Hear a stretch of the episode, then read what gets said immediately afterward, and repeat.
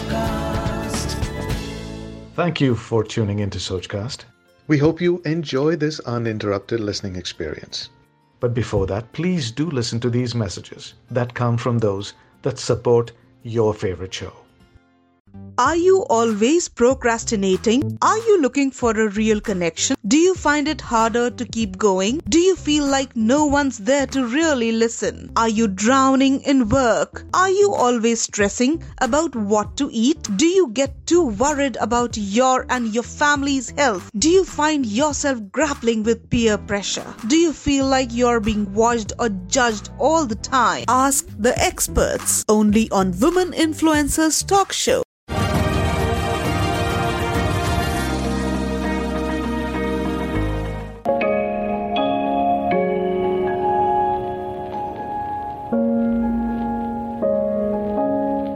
Greetings, viewers. Um, welcome to Immigration Talk program on Indus TV. My name is uh, Venkat Maram. I am President and CEO of Dextro Software Systems, located here in Princeton Junction, New Jersey. For the past 25 years, Dextro has been helping our employees to achieve the best in their careers. So, here for today's conversation, we have uh, attorney Poonam Bhuchar from Bhuchar Law Firm. Like this Sochcast? Tune in for more with the Sochcast app from the Google Play Store. Poonam? Hi Venkatji, hi everyone, how are you? Thank you for having me on. Um, my name's Poonam Bhuchar. I have been an immigration attorney for over 20 years. Um, I practice mainly corporate immigration law in the Princeton area, and I'm also of counsel to Szaferman and Lakind, um, a firm in Lawrenceville that has 45 attorneys that covers areas such as real estate, corporate law, mergers, acquisitions, patent law, any of your needs that um, where you may need anyone, other attorney than an immigration attorney. That's very good, Poonam. And I know we, uh, we saw that uh, address near Quaker Bridge Mall. It's a big law firm. I'm Yes. glad. I'm glad you are uh, associated with a much bigger law firm. I like the fact that it's by the mall. But okay. jumping into the topic, so we today maybe we want to discuss this year's H1 scenario, what's happening in the situation where we are. So, do you have some updates you want to share with us? To where are we in the lottery process? Where, where do we stand in the current situation? Sure. Well, the USCIS hasn't officially come out with numbers as to what the lottery um, num- applications were, but as we know, last year it was around 275,000. And we're hearing through the grapevine that it's definitely over 300,000 this year. And I think a lot of the reason for that is, as you know, Venkatji, there was talk about changing how the H1B system works and the prevailing wages. Um, and I think people were rushing to file before there was an increase in wages and highest wage getting the H1Bs first. So I think there would probably be more applications than last year. And as you know, in the regular cap um, for regular H1Bs, it's about 60. It's 65,000, and the master's cap is 20,000. So the first lottery has happened, and in you know it's estimated that people are getting about 20% of their cases picked up, which seems to indicate that the number of applications were definitely higher than last year. That indicates there are a lot of qualified potential candidates in the market that need H1, and also it shows the economy is doing good. That's why there are so many jobs, so many companies are will, willing to fi- file for it. So, in the, in the process, so did, did they complete the entire lottery? Is the lottery done for now, or any future options? So as of now, we're not really going to know if it's completely done. Um, last year, there was a second lottery that took place in July or end of July, beginning of August. We'll only know um, after we see how many ca- after USCIS determines how many cases were filed at the end of June. June 30th is the um, application deadline for the cases that were picked up. Those cases that weren't filed will get thrown into another lottery for the people that are waitlisted right now.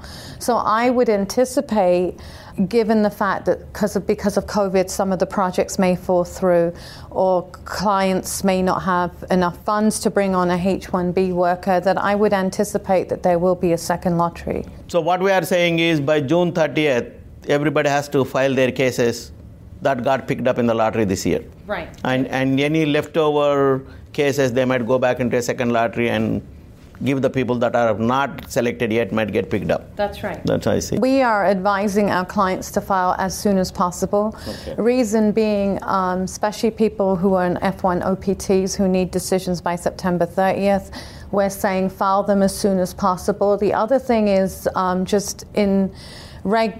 We've been seeing USCIS, the mailing room, sending back a lot of cases unnecessarily, um, where Like this Sochcast? Tune in for more with the Sochcast app from the Google Play Store. You know, you want to give the opportunity that just in case the case gets sent back because you put the wrong check on it or because the mail mailroom made a mistake at USCIS that you have an opportunity to refile it because any application received after June 30th will not be admitted into the pool. Okay, that's good.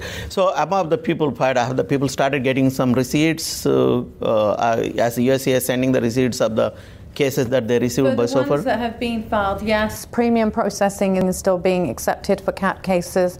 So anybody that's filed CAP, um, a CAP case in premium processing will have gotten a receipt. I see. So while, while we are on the premium topic, so is there any difference between last year and this year for the premium?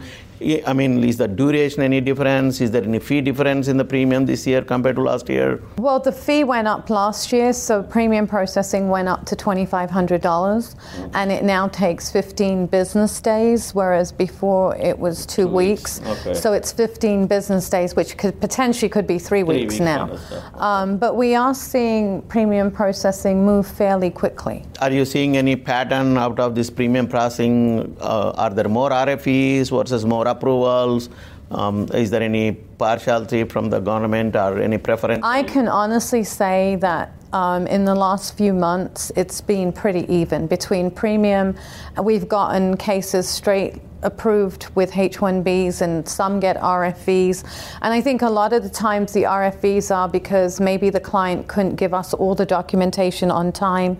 Um, so then there'll be an RFE, or a lot of the times RFEs may be on the usual specialty occupation. Okay, so the premium itself is not determining. It is based on the merit of the case, whether you get an RFE or you get an approval. Yeah, I think the truth is, um, given the new administration, given the cases that have been won against USCIS, I think we are definitely seeing seeing a change in the way cases are being adjudicated. So compared to last year, we are seeing that it is a more common sense approach, more less combative with the employers and I employees and, and, definitely. and serve the community than Definitely. picking up the uh, unnecessary fights with the Right. people. Good, good, good to hear that. Thank you for that.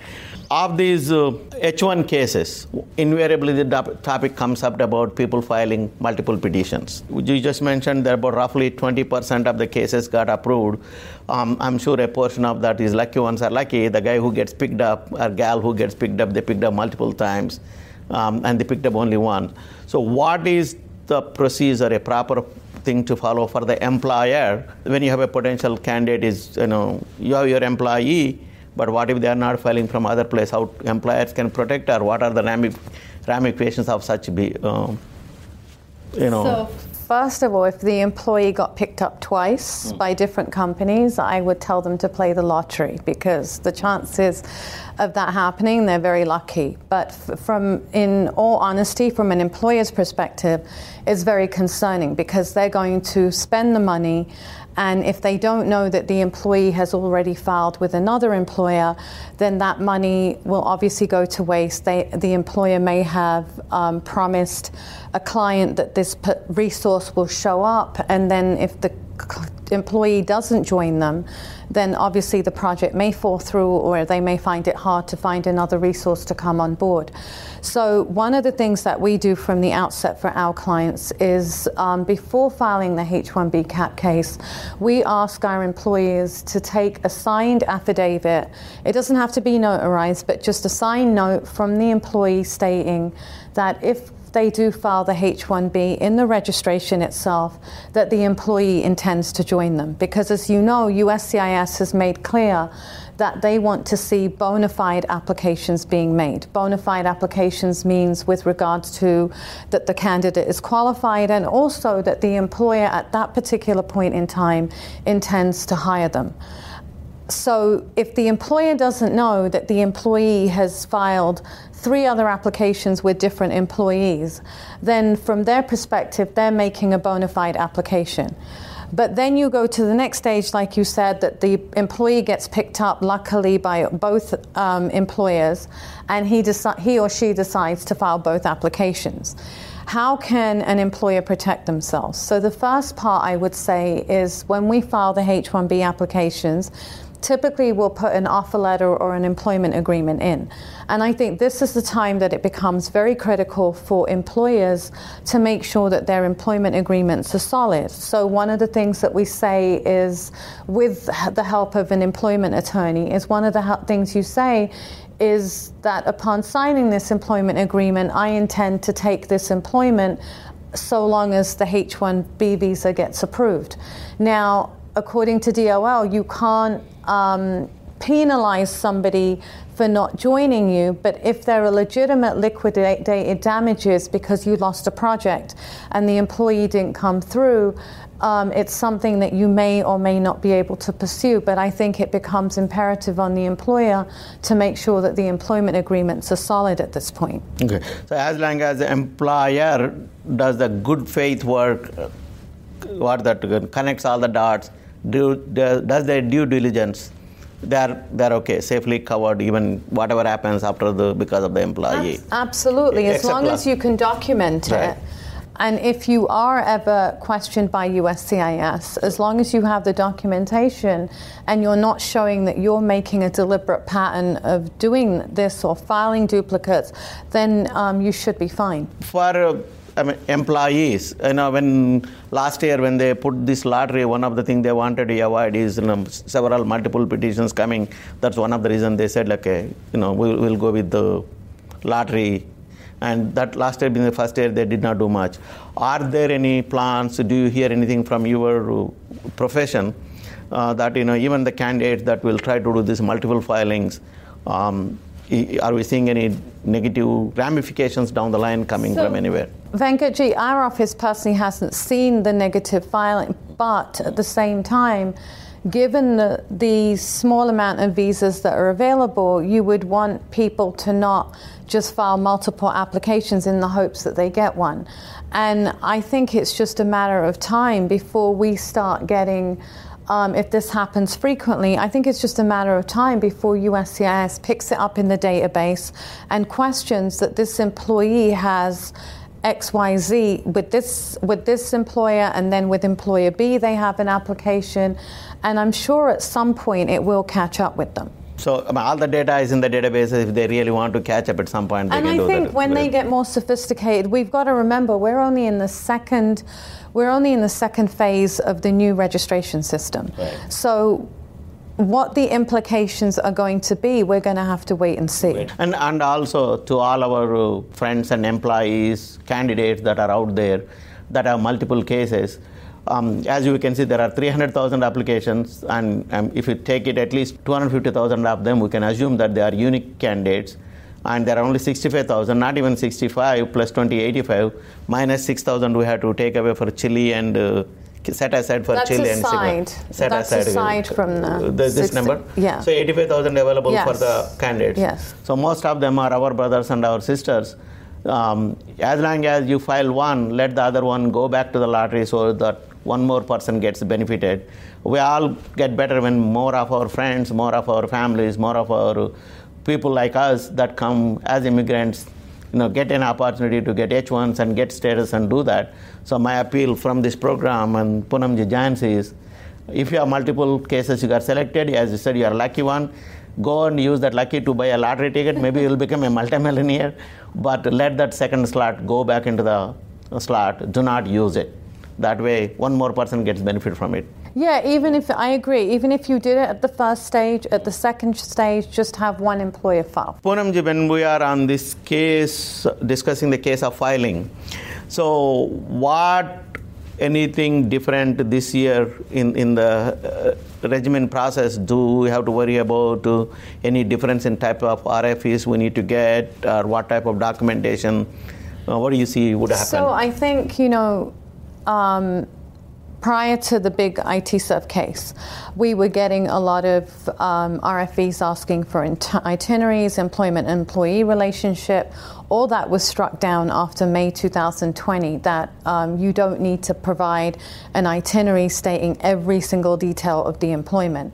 And even with regards to client letters, you didn't necessarily have to provide how long the duration of the work was, um, but that there was enough employment. So I think those the itinerary requirement, employer-employee relationship, was going to see less of. But I think what we are going to see more of is a specialty occupation, like we're seeing now, and the SOC code. So I think when it comes to filing the H-1Bs, it's really important that the candidates are put into the correct SOC code because that's where the prevailing wage gets affected and whether they've qualified enough for that particular position.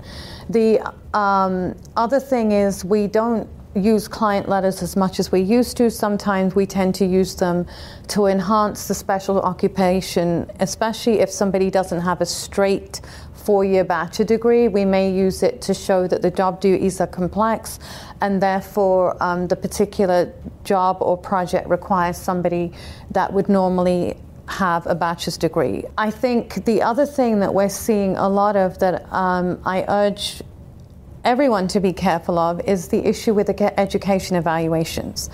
Um, so, where somebody has a straight four year engineering, computer science, um, IT degree, it's a pretty straightforward situation.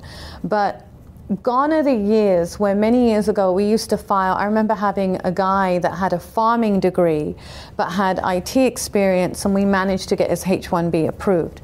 Long gone are those days. USCIS is getting stricter about the education evaluations, and even the evaluations that are coming from the agencies, we need to read and look at. So, for instance, I was presented the other day with an evaluation that one of my clients had had done by an agency that we don't normally use, and the person had a chemistry degree. Like this Sochcast? Tune in for more with the Sochcast app from the Google Play Store and they only had four years of IT experience, but they changed that, the evaluation company changed that chemistry degree to be the equivalent of a management information systems. And I know that everybody's familiar with the three years of work experience equivalent to one years of bachelor's, but if you look at the regulations, the regulations actually state that it has to be progressive work experience in that IT field. It can't just be any kind of work experience. And I think that we're seeing USCIS look at the education evaluations a lot more closely, which I think it becomes imperative on us as attorneys or companies that are filing to read those evaluations and make sure that they fall within the parameters of the law. We know last couple of years, at least during the uh, last two years of the previous administration, um, we were uh, pretty much everything other than computer science and electrical engineering were rejected. So does it mean this time USCIS is taking a back step back and allowing um, similar science degrees, or are, are they going all the way to non-science degrees as a basis plus experience to make it happen? So Venkatji, I'm a firm believer of in truth, our office didn't see a lot of those rejections. And I'm not just saying it, it's the truth. Our office didn't. And I think it really does boil down to the documentation how you present the case and how it's documented. And obviously, there are more challenges if somebody has a commerce degree and then only three, four years of IT experience. A lot of it will fall down to the ed- education evaluation, the job duties, the SOC code. It's going to be the entire package together that's going to matter. Okay. So that's good. So uh, if you have a good attorney that can put a nice spin on the case, proper spin, I mean, no, so you have a better shot within the parameters, the parameters of the law, absolutely. Poonam, I want to go back to this weird question again to check on this, these multiple selections. When a company applies multiple selections, if the candidate gets multiple selections and he decides not to come to company B, is there any way for the company B to use that selection for some other candidates? Is it allowed uh, under the new H1B regulations or it just gone waste? It's actually gone to waste because the registration system requires you to name the beneficiary with, you know, passport and it's for that particular beneficiary. So yes, it's essentially gone to waste. When you say particular beneficiary, does it mean that ca- can the candidate take that selection, go to some other employer, and have them file for him? No, because in the same way, the H-1B petition is based is the organization petitioning for that candidate, so the organization owns that. So it's the organization and the candidate combination is the one that is Yes, standard you for can't it. and take it anywhere Take else. it anyway kind of situation. Uh, we know a whole. There are a lot of. I want to jump quickly into this visa stamping and what's happening, current news. And during the last year, because of pandemic, a lot of people did not travel, and there's a lot. There were not many visa slots available. Uh, hoping that you know maybe people will start traveling and, and getting stamped out. What are you hearing? The people should uh, take precautions, and what is the stamping process right now? Where is it easy? Where is it a hard? Any of information you have, it would be good. Yeah, I mean, uh, based on what we're seeing, is that the Dropbox is moving fairly reasonable compared to the way it was last year. We are getting people um, getting their visas via the Dropbox. So the Dropbox has specific requirements. You have to have had. Um, you're asking for the same classification. Your visa was um, obtained. It used to be in the last 12 months, but because of COVID, um, the Department of State has changed it to if your visa has expired within the last 48 months, you can still use the Dropbox, which is a huge relief for people because now people who got stuck in India and who couldn't come or who couldn't who weren't eligible under the proclamation to extend their visas through the Dropbox, can, even if they've expired beyond the 12 years, can still use the Dropbox provided they fulfill certain requirements. Mm-hmm. And we are definitely seeing in our office that the Dropbox is moving. I wouldn't say within one or two days, but two to three weeks, it, we are seeing movement of people getting their visas. I think be- now with this 48 months eligibility, it's going to mean a lot more people can go through the Dropbox. Less people will need um, visas with the officers, and things hopefully should move relatively quickly. Okay. So what you are saying is, as long as the um, candidate got stamped on the same visa category, so H1 candidate stamped going back to the H1 again, they can throw in the drop box. And as long as their original, their stamp was from their same home country. So if it was in India, it has to be India. If it is Yes. elsewhere, it, then they can they can drop in the drop box. It is taking two to three weeks for them to get an answer on the Dropbox. Yeah, I mean, provided you don't get a 221G, and you know, then yes. In that situation, suppose the candidate went back to India, got stuck up in the last 48 months, um, you know, eventually that job disappeared. Now they found some other employer, some other job, and they filed a transfer. Can they still use the Dropbox? They're still in the H1 category, but a new employer, new filing. Can Yeah, they, they can, can they can still still use use the the job? Dropbox, yeah. However, if the candidates who are on a OPT and F1 visa and they are, they are going for a first time H1 stamping, they need to attend in person. That's right. And those are the interviews that are taking so long. What is what type of duration? How much delay nowadays? What I'm hearing now that some people can't get interviews till August. Okay, depending on the slot. And you know, we have to remember, right, that the con- consulates and embassy are not operating at full capacity. So we're hope, and we know what the situation in India is right now.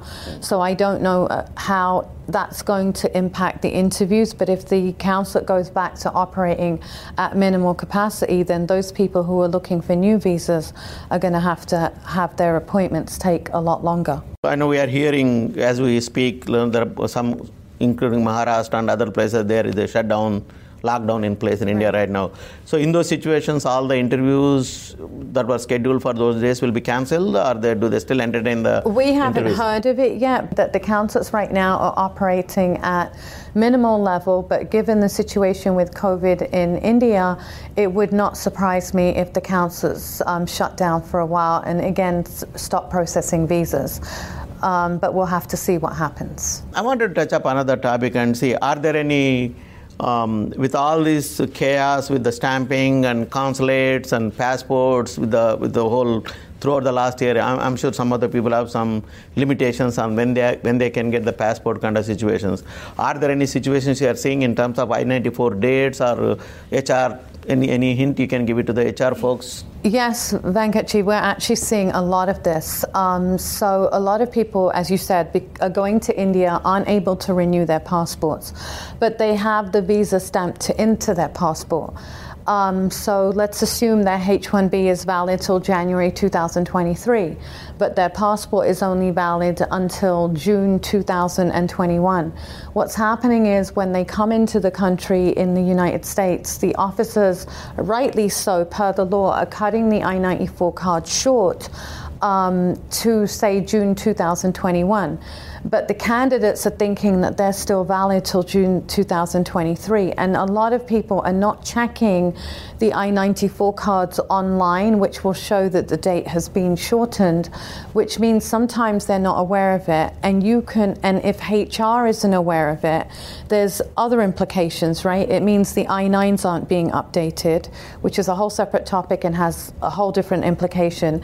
But it also means that you may not file the candidate's H1B extension in time if they don't know that the I-94 has, card is being cut short. So I think it's really important from what we're seeing that HR stays in touch with the candidates when they're traveling, checks at the I-94 date whether it's still the same or it's being cut short, and act accordingly. Suppose H1 is valid until 2022, and they they got a I-94 only June until June 2021 because their passport is shorter duration. Obviously, when they come here, they have an option to get their passport renewed out going back to the consulate.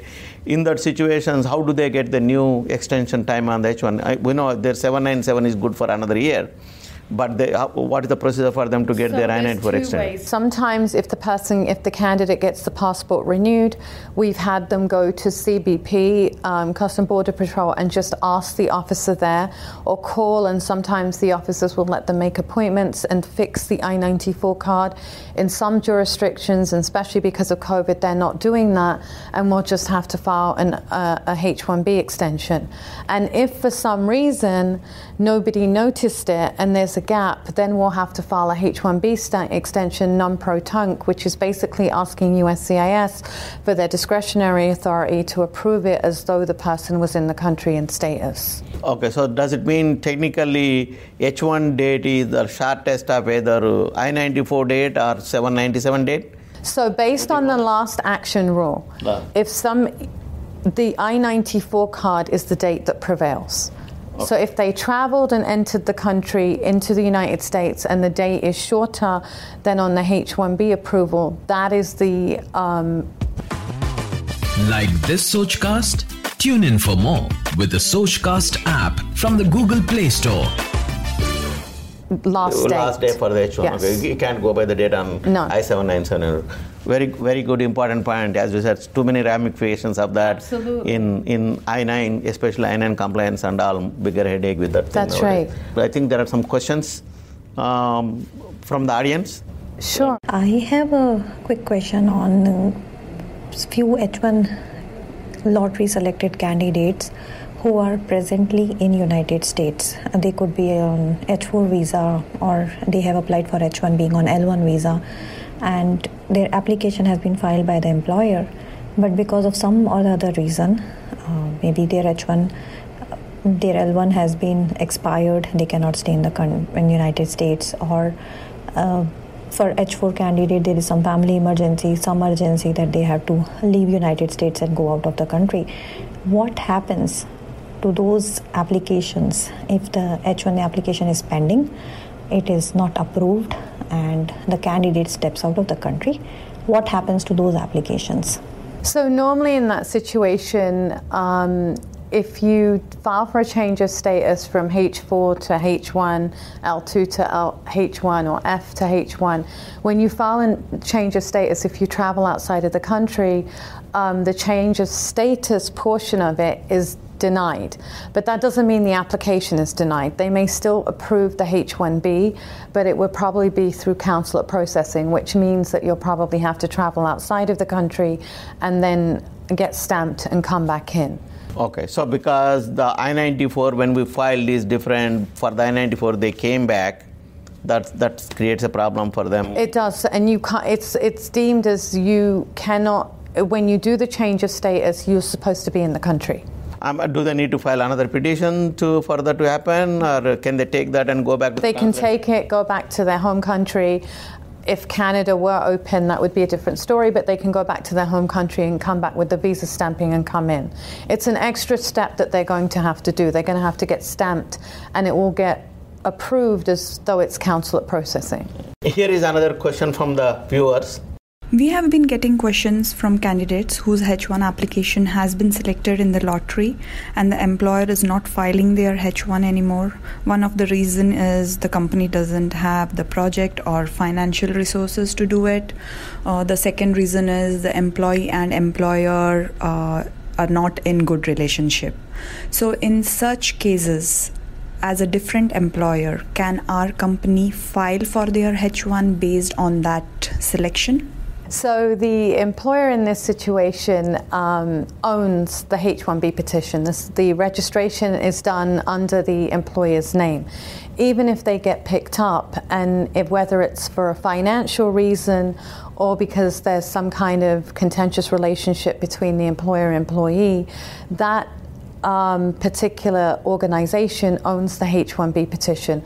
The candidate can't take that selection process and have another company apply for them. It's the same concept as without the H1B, an empl- you can't force an employer to file something or to employ you on their behalf. So, um, unfortunately, the candidate will be out of luck unless, as Venkatji says, if it's a financial reason and that company gets bought out and can take over this application. That's all we have, Poonamji. Thank you very much. Thank you so much. And uh, this program has been uh, created by Indus TV as part of its Immigration Talk. And my name is Venkat Maram, um, President and CEO of Dextro Software Systems in Princeton Junction, New Jersey. And uh, Ms. Poonam Bhuchar is a attorney with the Bhuchar Law Firm uh, here in Lawrenceville, New Jersey. Thank you. Thank you so much. Thanks for listening. I hope you enjoyed this Sochcast. What is your Soch? Send us your comments on our Facebook page and Instagram page. It's time for you to do your own Sochcast at Sochcast. अपनी सोच दुनिया को सुनाओ सोच का